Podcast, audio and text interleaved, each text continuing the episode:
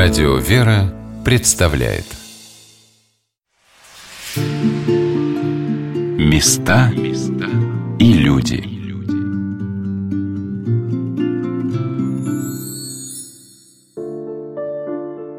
Как складывается жизнь человека в старости? Часто это зависит от окружающих его людей. В пожилом возрасте он не выбирает обстоятельства, а скорее примиряется, приспосабливается к ним – эта наука смирения и терпения научает его мудрости, которой он щедро может поделиться с теми, кто этого ищет. Главное, чтобы такие люди оказались рядом и чтобы увидели возможность проявить свою заботу и тепло, свойственное каждому человеку по отношению к своим родным, любимым и неожиданно проявляющееся в нас и к людям совсем посторонним. Мы продолжаем нашу программу о Покровской богадельне в Санкт-Петербурге, о доме для престарелых людей – в котором остались доживать свой век или приехали на время уже более 60 пожилых людей, бабушек, чей почтенный возраст вызывает уважение и желание услышать, как они проходили свой жизненный путь, эту науку из наук. Мне ровно 90. А сколько лет здесь находитесь? А здесь я нахожусь уже 6 лет. А почему сюда попали? А у меня кружилась голова. И моя подруга, она знала этот адрес и мне предложила, говорит, согласись туда пойти, может быть, тебе там получше будет. Я согласилась, правда, меня зять не хотел, чтобы я сюда приезжала. Но потом все-таки его убедили, спросили из живущих здесь. Она сказала, что очень хорошо, потому что нам и готовят. Нам не надо не мыть посуду, не надо ничего делать. Поел и на бок. Надежда Ивановна Васильева находится в церковном отделении Покровской богадельни, где пребывают 10 насельниц, и сама ходит на богослужение в храм, расположенный с ними на одном этаже. Над ее кроватью висит старинный образ Казанской иконы Божией Матери – которую она почитает как чудотворную. И действительно, этот дивный образ Пресвятой Богородицы очень утешительный. Напоминает Надежде Ивановне о ее маме, Феодосии.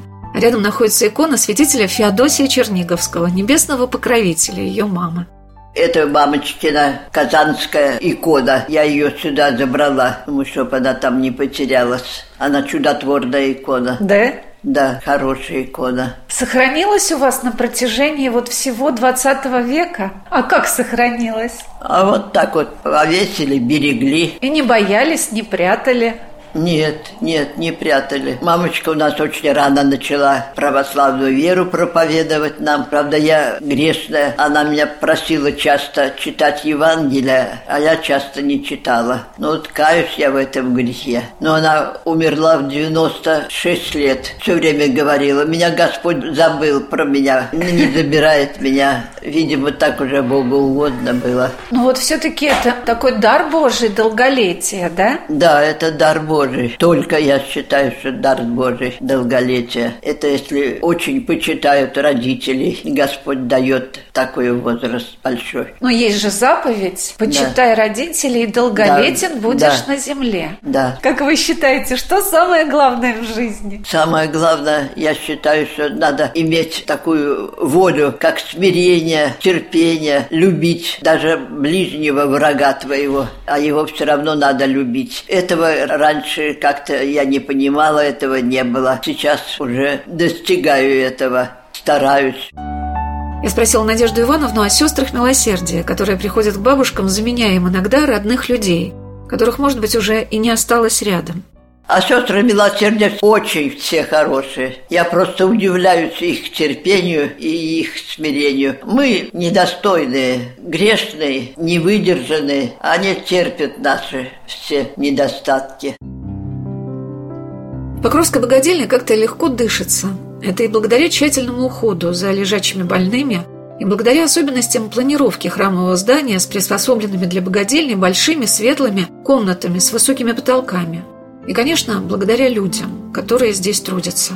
Управляющая Покровской богадельней Юлия Викторовна Витикер стремительно переходит из одного отделения в другое, успевая все осмотреть, с каждой насельницей поздороваться по имени-отчеству. Вообще дух взаимоуважения здесь очень чувствуется. Мы осмотрели еще одно помещение нового отделения, которое готовится к открытию. Здесь будут палаты двухместные, только одна трехместная, вот для тех, кто совсем не может ходить. Близость вот санузла в комнате, да, тоже опять же у нас бабушки всегда туда хотят дойти. Вот, ну здесь еще не поставлены всякие ограничители, поручни. Оно будет небольшое, это отделение на 11 койко-мест. Четыре комнаты по два и одна комната три. Здесь яркая мебель заказана уже современная. Значит, это будет реабилитация после тяжелых травм лежачих больных на несколько месяцев, да? После инсультов, после переломов, после тяжелых заболеваний. У нас очень неплохо получалось выхаживать после ковида людей. С осложнениями, да? Да, с осложнениями, которые... Там же тоже много тромбоэмболических осложнений, дыхательная недостаточность, общая астения, да, некоторые люди вот у нас лежат там по 7 месяцев, и у них нет сил просто ходить. Вот это пространство, оно у нас тоже достаточно активно используется. Вот эта мебель, она трансформируется, и здесь может быть вот такой вот большой зал, когда приходят у нас досуговые сестры, сестры адаптивной физической культуры, инструкторы ПЛФК, включается камин, здесь музыка, здесь расставляются, и здесь бабушки могут заниматься вне зависимости от погоды. Конечно, не только радужные чувства вызывает пребывание в Покровской богадельне. Есть здесь отделение, где находятся лежачие больные, которые не встают с постели уже многие годы. Например, одну бабушку в больнице в течение двух лет не сажали на кровати. Ее тело настолько застыло, что сейчас уже это и невозможно исправить. Второе отделение – это отделение соматика, мы называем его. Там находятся люди, у которых более-менее сохранный да, когнитивный статус, но они нуждаются в уходе, да, то есть у них какие-то заболевания инвалидизирующие, которые не позволяют им передвигаться. Там очень много лежачих в том отделении. Там есть люди, которые находятся там уже практически постоянно, и они там будут до конца, потому что у них нет никого родных и близких. Есть люди, которые к нам попадают на реабилитацию. Это новое направление деятельности деятельности богадельни, то есть люди, которые, бабушки, получили перелом шейки бедра или средней трети бедра, да, или после инсульта потеряли возможность самостоятельно передвигаться, у которых еще остается реабилитационный потенциал, но в силу возраста их уже учреждения здравоохранения не берут на реабилитацию, родственники привозят к нам. И где-то в течение трех-четырех месяцев они у нас находятся, и, в общем-то, у нас достаточно неплохие результаты. Нам удается расходить людей даже в возрасте старше 85 лет и потом вернуть их в семью обратно, если у них все хорошо. Также есть еще категория людей, которые у нас находятся временно, когда родственники уезжают в отпуск, когда уезжают в командировку или просто чтобы немножечко передохнуть. Мы посетили с Юлией Викторовной палаты соматического отделения, в котором находятся удивительные бабушки. Их бодрый дух и ясный ум невольно вызывают уважение и интерес. Хочется подольше с ними поговорить. Телесная немощь не мешает им быть жизнерадостными, открытыми и самим дарит тепло окружающим. Виктория Федоровна Лукина родилась в 1931 году. Она внучка священника, погибшего за веру. Ее дед, протерей Федор Окунев, последний настоятель петербургского подворья Леушинского и Анно-Притеченского женского монастыря, построенного в центре Санкт-Петербурга по благословению святого праведного Иоанна Кронштадтского. Был расстрелян на одном из полигонов под Ленинградом. Вот как раз у нас здесь Антонина Николаевна. Она перенесла тяжелый ковид, и вот 7 месяцев у нее пока что нет сил ходить самостоятельно, но потихонечку с инструктором мы вот уже садимся, ходим. Антонина Николаевна, ей 98 лет, упала, сломала шейку бедра, но тоже вот уже садимся, уже с ходунками, с поддержкой можем дойти до дверей. А Галина Григорьевна в свое время тоже сломала шейку бедра. Целый год жила дома на матрасе на полу, потому что боялись, что она опять упадет, у нее есть нарушение немножечко сознания. Но здесь здесь она у нас прекрасно может ходить сама. Это кошка Маруська, наш филинотерапевт. Это Тамара Михайловна. Тамара Михайловна у нас человек заслуженный. Она конструировала подводные лодки с ясной головой. Но у нее стоит кардиостимулятор, да, и она поэтому немножечко ей тяжеловато ходить самой. Вот Александра Васильевна. Вот у нее, к сожалению, из всех близких родственников у нее вот, ну, не было мужа, не было детей. У нее только сестра, но сестре 86 лет. А вот у нас Виктория Федоровна. Виктория Федоровна у нас человек необычный. Внучка новомученика. Да. На самом деле обычных людей у нас вообще нет. Расскажите, пожалуйста, о своем деде. Мне было шесть лет, когда его уже не стало. А до шести лет я все время была с ним. Он жил за городом. Он боялся, что его троих сыновей, моего отца еще двоих, арестуют, потому что он священник. Поэтому Он жил за городом. Человек он был чудесный, очень ласковый, очень с хорошим голосом. Когда он возвращался домой вечером после службы, мы садились все на веранде, делали чай, пироги, и он пел романсы чудесные романсы. Голос очаровательный был. А в каком он храме служил? Главный его храм, куда я ходила с нянькой, это был Московский вокзал, Невский проспект. И вот сейчас там метро. Представляете, да? Да. Там, где взорвали его храм. Храм был красивейший, чудесный. И вы знаете, мы жили на Некрасовой. Это две остановки от этого храма. И когда его взрывали, нас попросили выйти из домов, боялись, что дома рухнут. Виктория Федоровна показала фотографию своего деда, священника Федора Окунева. Я спросила, ходили ли они в 30-е годы в храмы в Ленинграде. Конечно, ходили. Были храмы. Вы знаете, я не помню это. В Ленинграде их же было много. Я с нянькой со своей. Нянька, которую, интересно, дедушка взял слепую девочку с одним глазом. Ее воспитал из деревни. И вот эта девочка осталась на всю жизнь с нами. И вот она стала моей нянькой, Наташа. И вот с этой Наташей мы ходили, конечно, к нему в храм. Я вот попросила привезти. У храма продавались вот такие петушки. И мне мама не разрешала, потому что цыгане продавали. А нянька это моя говорила, Викочка, пойдем, я тебе петушка куплю. И вот этот петушок я сейчас попросила сына принести детям, раздаю эти петушки. Удивительный все-таки город Санкт-Петербург. Самый красивый город мира, как уверяют его сторожилы, с которыми я встретилась в Казанском соборе на Невском проспекте. Город трех революций и город, выстоявший блокаду. Какая-то тайна кроется в его замутненных каналах, о которых так пронзительно писала Анна Ахматова. Виктория Федоровна мне очень напомнила ее образ. Вообще бабушки в богадельне были все какие-то особенные. Может быть, они и попали сюда под покров Царицы Небесной за их замечательное качество души или для утешения в старости. Ведь оказались здесь они совсем при разных обстоятельствах, иногда очень трагичных.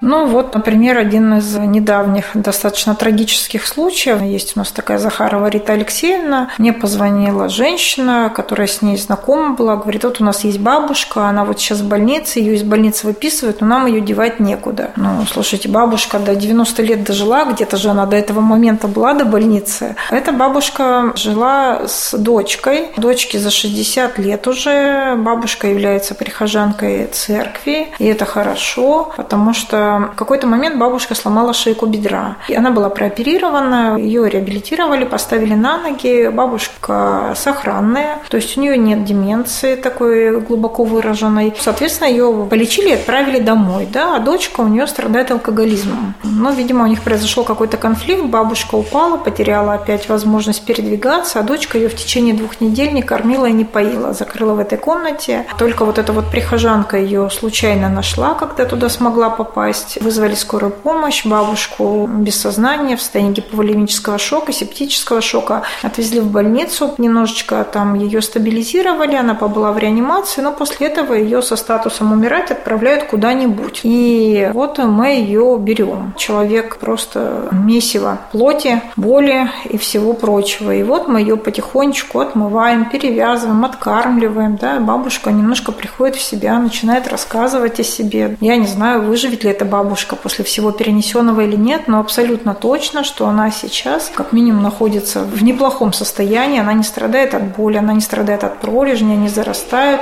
и мы ее кормим, поем, гладим, утешаем, к ней приходит священник, к ней приходят волонтеры, сестры, ну и это важно же.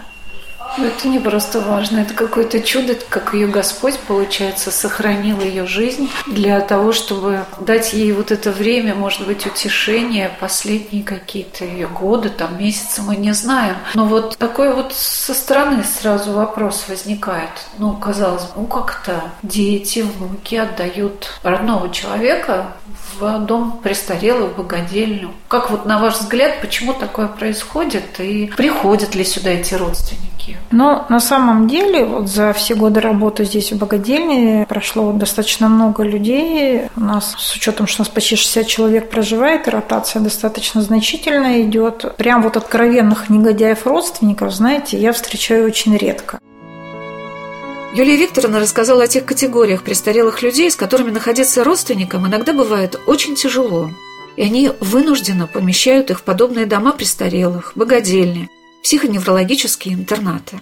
Третья категория людей – это люди, у которых есть какие-то когнитивные нарушения. То есть человек с деменцией, человек с Альцгеймером. У нас нет людей, которые в начальной стадии находятся. Да? Это середина пути и уже самый конец пути. Но самый конец пути – это люди уже, они, в общем-то, практически лежачие, а середина пути – это достаточно сложно. Этот человек еще может двигаться, но то, что он делает, это совершенно невозможно вынести в обычной обстановке. Да? Это редовые какие-то идеи, это перебирание вещей, это бесконечное передвижение, это возбуждение, это раздевание, это мимо горшка, это люди мочатся, сдирают себя памперсы и так далее. Да? И этого человека нельзя ни на одну минуту оставить без присмотра. Безусловно, что держать в семье такого человека – это крайне сложно, практически невозможно. Не потому, что родственники как-то они не хороши, а потому что слишком высокая и физическая, в первую первую очередь психологическая нагрузка. Почему сестрам проще справляться с этими людьми? Потому что они никогда не видели эту женщину в другом статусе, кроме как пациентки. Да? А родственник, он видит эту женщину своей мамой, как она его качала, как она дула на коленку. Папа, который учил ездить на велосипеде или решал задачи по алгебре, да, и тут несет какую-то галиматью. Безусловно, что у родственников у них всегда возникает чувство несправедливости, острой обиды. Как бы это ну, не звучало звучало странно, все равно это чувство возникает.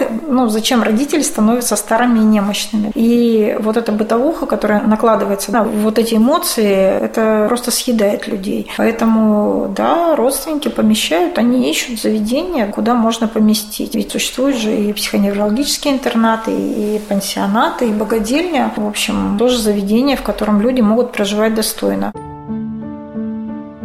Особенным утешением Покровской богадельни является православный храм в честь святого преподобного мученика Андрея Критского.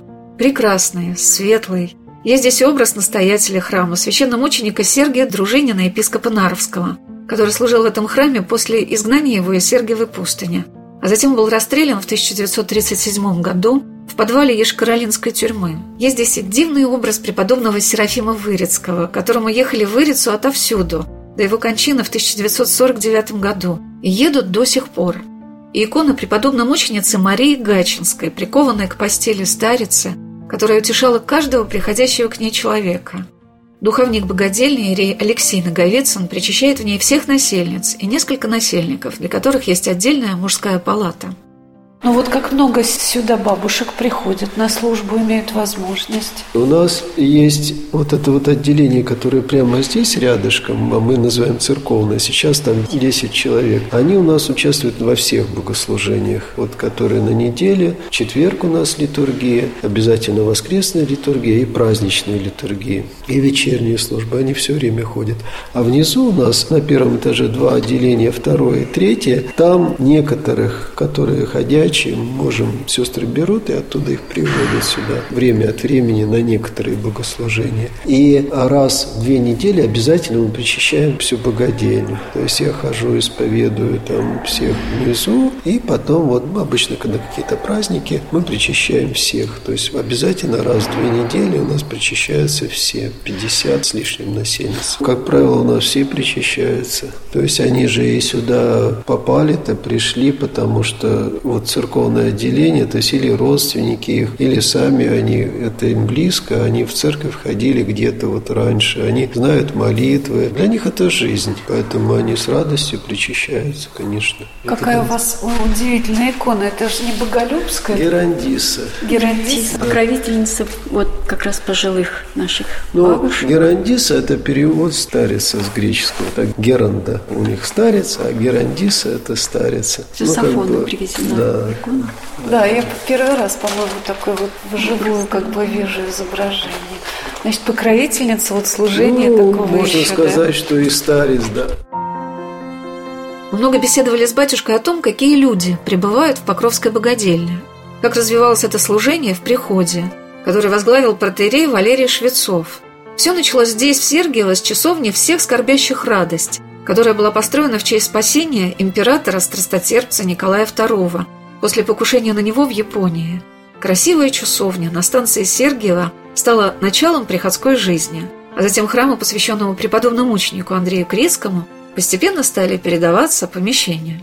Это была борьба. В 1994 году началась первая передача. Сначала отдали храм. Здесь у нас была дискотека. Здесь вот у нас так вот тоже был приступочек. И здесь у нас музыканты, барабаны. Вот, в общем, тут вот танцы, не знаю, все такое было. Потом отдали вот этот кусочек, сделался храм. А напротив там вот киноконцертный зал. В той части он до сих пор есть, только недавно нам передано. Можете себе представить, здесь идет служба, служба на Пасху, а там шум, гам, танцы, да.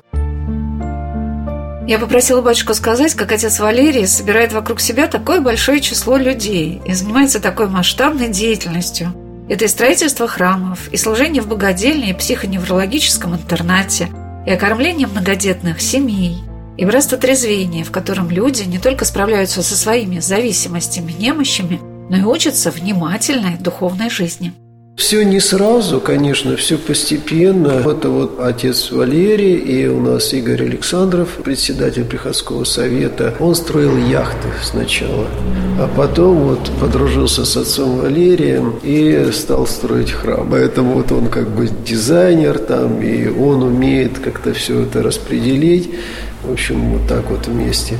А про отца Валерия тоже, когда вот вы спрашивали, качество, да, я тоже подумал, думаю, одно из его таких качеств – это смелость. Он не боится. Вы знаете, вот, ну вот взять вот ничего нету, ни денег нету, ни возможности нет. Ему Господь говорит, ну вот, даем тебе часть храма. Ну хорошо, беру. И начинает делать. Вот, и уже потом Игорь Александров, он ну, человек такой с образованием, конструктор, там все. Он говорит, ну, батюшка, ну ничего же нету. Говорит, ну, помолимся, и все, вот видите, и все устраивается, и все расширяется, и там храм, и там храм, и там. И это же, вот мы тоже храм вот этот Яна Милостивого построили там. 12 -го года начали, только заложили там первые камни. В 16 году это кризис там было тоже откуда, вот чего, как, вот непонятно. А в 16 году уже первая литургия была на Яна Милостивого 25 ноября. Поэтому вот как бы это доверие Богу, ну и вот такая смерть милость тоже, ж надо же все решиться. Много беседовали с батюшкой Алексеем о тех качествах, которые должен стяжать христианин на своем жизненном пути. Но вера и любовь к Богу стали для меня в Покровской богадельне такими явными, ощутимыми в разговоре с одной бабушкой. Может быть, сохраненной на этом месте, чтобы успеть что-то сказать, поделиться своим опытом, который, я надеюсь, может многим пригодиться и в их возрастании в вере, и воспитание своих детей. Это Павла Иосифовна Пьянова. Она находится здесь уже 13 лет. Она родилась в 1929 году. Я не успела спросить ее, где и в какой семье, но о главном спросила. Самое главное, что надо быть верующим человеком. Я верующая с самого детства.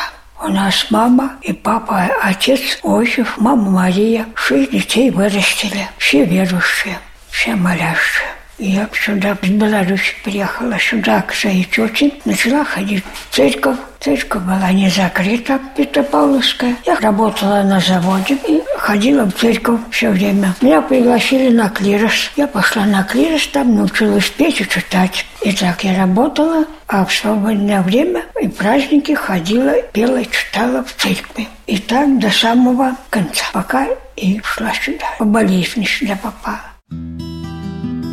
Павла Иосифовна ответила на мой вопрос, как человеку научиться молиться. Ведь если человек сможет искренне обращаться к Богу, Господь не оставит его, где бы он ни оказался, и какие бы обстоятельства его ни окружали.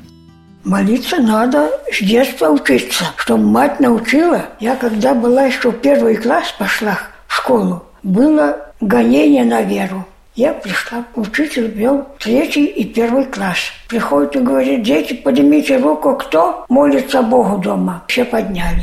Я знаю, что они не молятся. Все, все друг про друга знаем. Я не подняла. Думаю, Рут, опустите, теперь поднимите, кто не молится Богу. Все подняли. Я не подняла, а ходил первый класс. Опустите. Вызывает меня и говорит, ты молишься Богу дома? Я молюсь. Как? Отче наш. Вот ты стой, а мы будем заниматься.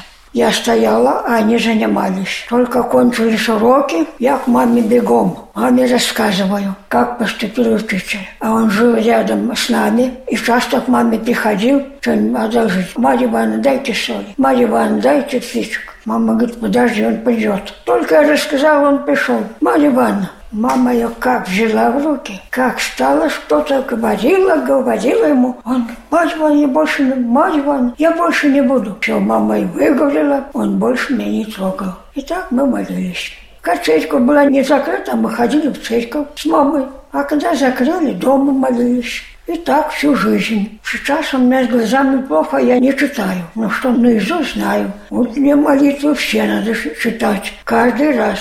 Вечернее вечером писать. Каждый раз. Не упускать. Упустишь, потеряешь навсегда. Это сказал епископ Феофан Затворник. Не теряй. Отец Саба был духовный чадо, он тоже учил. В Печорах я ездила к нему все время. В Печоре, да. В 10 году еще никто не ездил. Приехала никого, одна я. Отец Саба вышел. Приехали только человек пять в Сергея Лавры, его духовное чадо. Он и благословил, и я стою отдельно. Он говорит, а это откуда прилетела птичка? Подходит ко мне, они говорят, отец, возьми ее в духовное чадо. Он, я уже взял.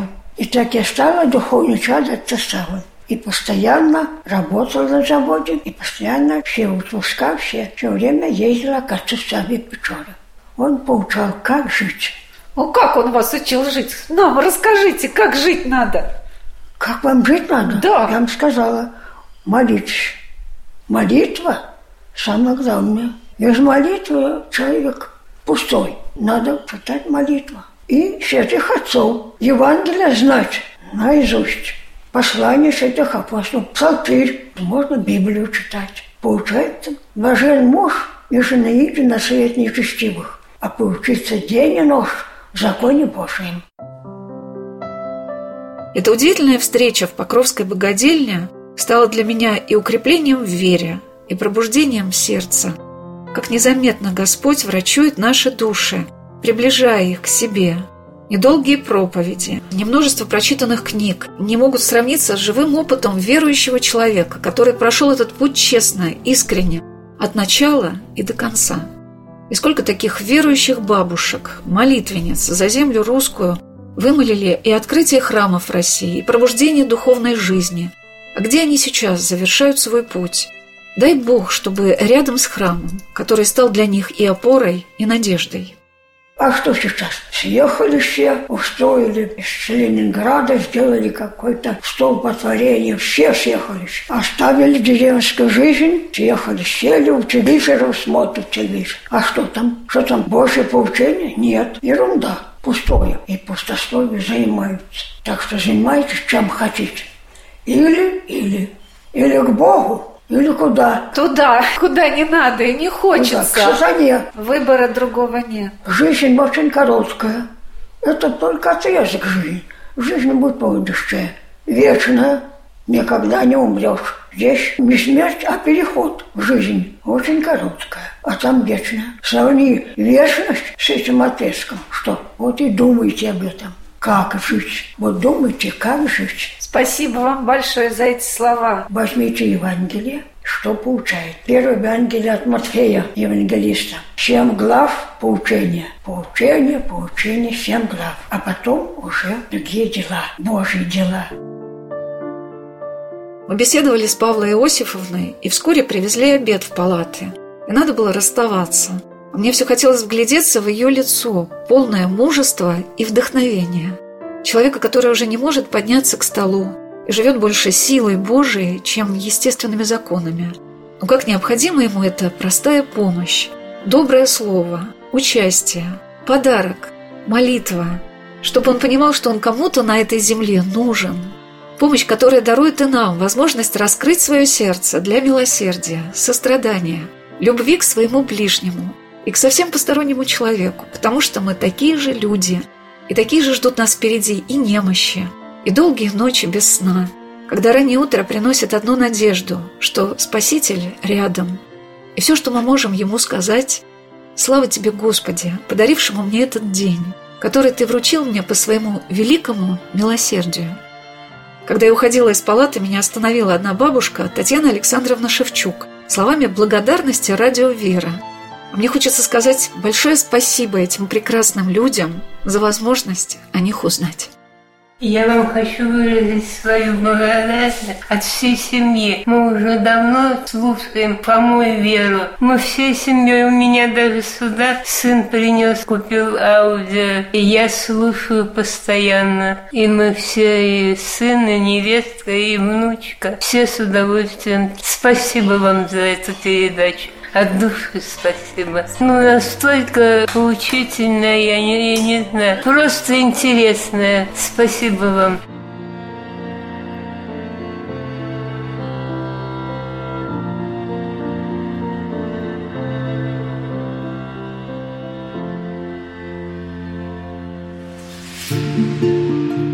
Места и люди.